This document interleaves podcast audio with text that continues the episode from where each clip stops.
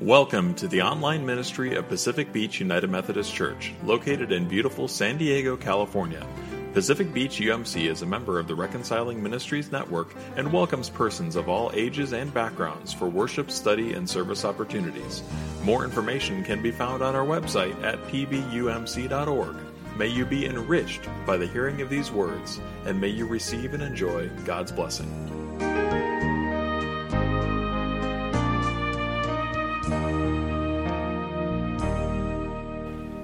Good morning. Today is a very special day. Do you know why? Double the scriptures, double the sermons.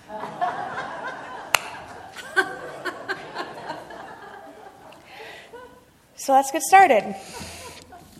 Today's first scripture comes from Isaiah chapter 65, verses 17 through 25. For I am about to create new heavens and a new earth. The former things shall not be remembered or come to mind, but be glad and rejoice forever in what I am creating. For I am about to create Jerusalem as a joy, and its people as a delight. I will rejoice in Jerusalem, Jerusalem, and delight in my people. No more shall the sound of weeping be heard in it or the cry of distress. No more shall there be an infant that lives but few days, or an old person who does not live out a lifetime.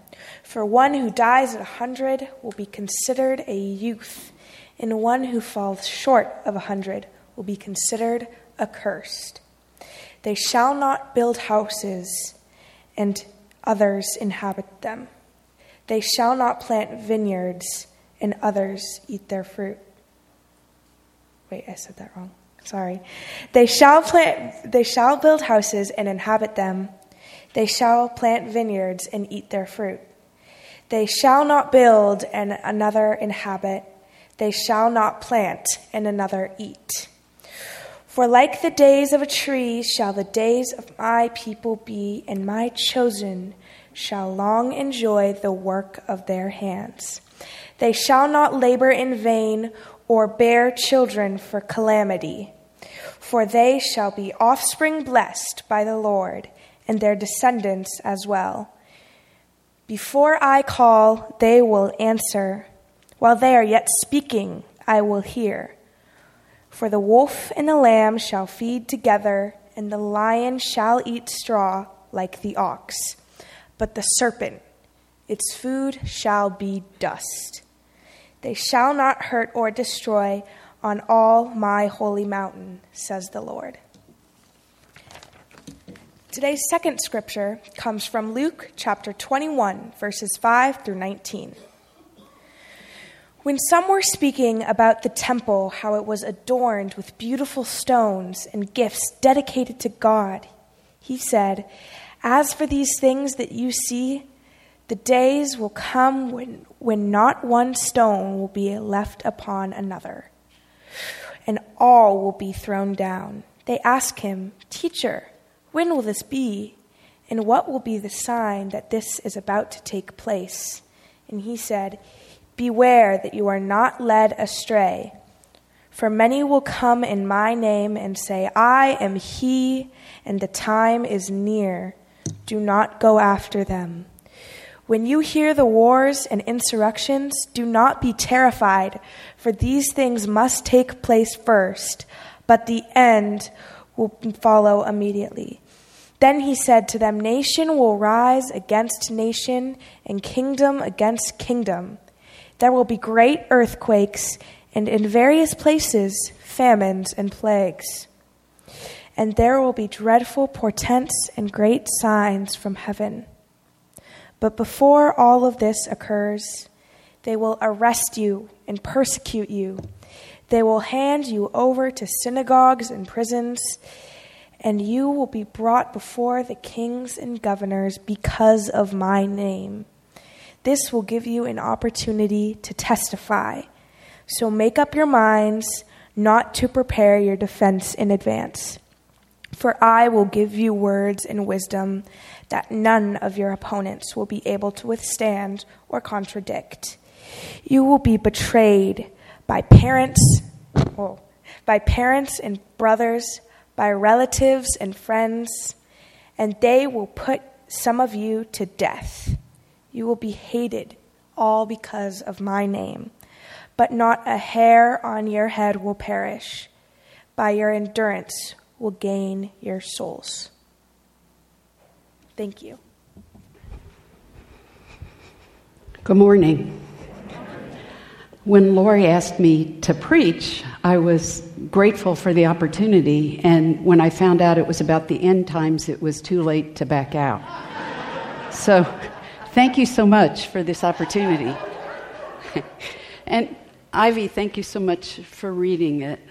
I, I think it's not uh, a mishap or a mistake that be still and know that I am God is followed by the text this morning. Let us pray. May the words of my mouth and the meditations of our hearts be acceptable and pleasing in your sight. O Holy One, you are our rock and our Redeemer. Amen. Hope comes, fierce hope comes we shouldn't miss it. We often do. It wasn't more than a year ago that we dreamed of coming back to worship. Remember? It wasn't that long ago. 526,000, what is it? 525,600 minutes, give or take. and we were worshiping alone, or maybe with one or two at home, watching a screen. And we hoped, we dreamed, we prayed for the opportunity to come together. And sometimes I think about what if I could only attend one more worship service? And what would happen if that would be today? What if today was that one service? What have you seen? What have you felt? What have you heard in these last minutes as you've been here? Maybe a hymn, maybe a touch during the passing of the peace, or somebody's kind eyes we hoped for that time. Fierce hope, stubborn hope that wouldn't let us go. And we're here. And we're here. And we're here. Hope comes. It comes. Lori told us about the new bishops. I know that for this congregation, particularly, the idea of reconciling congregations, the idea of doors open to everybody, short ones and tall ones, older ones and younger ones, folks who love folks that look like them and folks that are a little different than them. The doors are wide open. And for years, this congregation hoped and this last week showed that hope comes. It can't be lost on us. In the midst of the living of our days, it can't be lost on us. It can't be lost on us as we send prayers and support for sisters and brothers in the Ukraine who are desperately clinging to hope. Hope will come. It matters that we not lose track of that for them and for us. I loved that Ivy was the one to read the scripture today. I think it's important that a young voice read those words. I don't know if you noticed or it was just me, but she was wide open when she started because it was the words from Isaiah that talked about God creating a new heaven and a new earth. Joy coming to Jerusalem. Those are exciting words. And for her to say them to us this morning brought hope a little bit to us, reminded us of the faith that grows in us, instilled in us the love that always is embracing us. Generations ago, those words were first written and spoken. And it's interesting that the Luke passage walks side by side with those words. These Luke words are not easy to hear. They come as a shock, it feels like, foreboding, times of darkness. And it wasn't that long ago that we were living through something similar to that. Certainly not that, but a time when we were unsure a time when we felt isolated, a time when we felt lost. Hope comes. That time of trial that comes to our lives in ways that we don't see coming. That time of trial where what we thought we knew is no longer true and we have to go a new way and learn something different. That time of trial that comes to our lives, Luke talks about today. As I was looking at these two texts side by side this week, I was mindful that God is present, always has been, always would be, in both of those texts in the most amazing ways. So I want everybody in this room to take a deep breath. Feel if you maybe are aware of the Holy Spirit, and I'm going to ask something Baptist of you.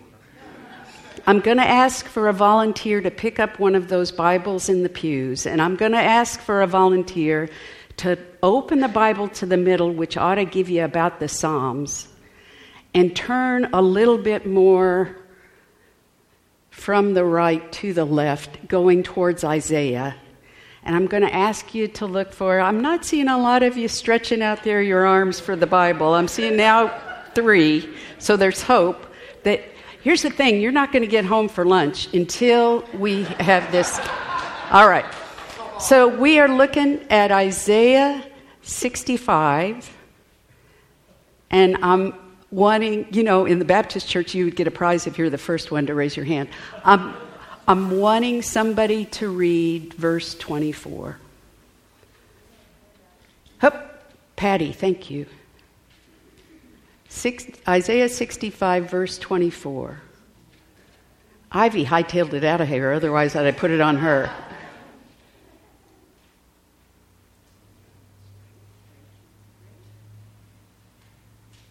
Before they call I answer. Before they call I answer. While they are yet speaking, I will hear. That's it. Could you do it again? Beautiful. Before they call, I will answer. While they are yet speaking, I will hear. Thank you. Patty gets prize, and it's all on us to figure out what it is. Even in Isaiah, centuries ago, those words, even in the creating God who was making a new heaven and a new earth, even then we were reminded that God is with us as we breathe in and as we breathe out. Before they call, I will answer. And the same in the Lucan passage, we are told, even in the midst of the trial, even in the times of persecution, even in our darkest hour, we will be given the words we need. Jesus knew that. He knew that things come to us in moments where we think we have nothing left to hold us up, even in those times, we will be given words. We will be given faith and love. Hope will come. It never lets us go, it never leaves us. We need to be still sometimes to hear it. We need to be open all the time to remember it.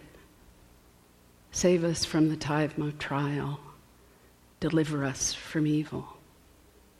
Those times come. They come to the Ukraine hour by hour. They have come to places where doors aren't open in churches.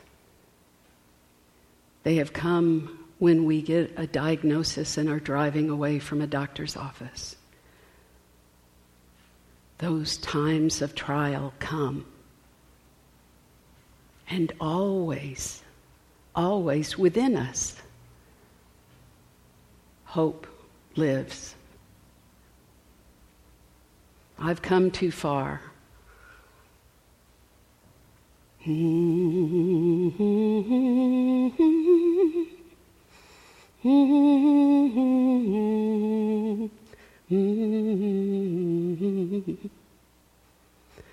Nobody told me that the road would be easy. I don't believe he's brought me this far. I don't believe he's brought me this far. Don't believe he's brought me this far to leave me. What is the promise we've been given? Jesus says, when you get to this place, I will meet you there. I will meet you there. Hope will come at the most unexpected and the most perfect time. I don't believe He's brought me this far. Amen.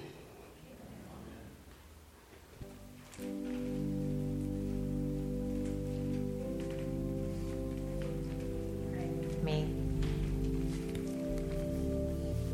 And Almighty God, we come to this place, to this hour wanting and hoping and needing to meet you in this space, to meet you in the words and the songs and the silences in between, to meet you in the eyes and the hands and the presence of others who gather with us. We come because our hearts and our spirits long for sustenance and good news. Good news received and shared with one another. We come mindful of the joys and the trials that are so familiar to us, those that we see on the news each day, around the world, those that touch the lives of ones we know and love so deeply and so personally. And yet we gather again and again and again in hope, trusting, knowing that you are here, that you do not abandon us, that you do not leave us alone. And so we pray that we might have eyes to see and hearts to know your presence, the movement of your spirit, even in the times of trial when things fall apart. And we pray that you would stir in us now and always the knowing that in each ending you create a beginning and that your work is never done. And so we lean in and hold fast to faith and to hope and to love, knowing that you hold fast to us. We pray these things in Jesus' name, who taught us to pray, saying, Our Father, who art in heaven, hallowed be thy name. Thy kingdom come, thy will be done, on earth as it is in heaven. Give us this day our daily bread, and forgive us our trespasses, as we forgive those who trespass against us and lead us not into temptation, but deliver us from evil. For thine is the kingdom, and the power, and the glory forever. Amen.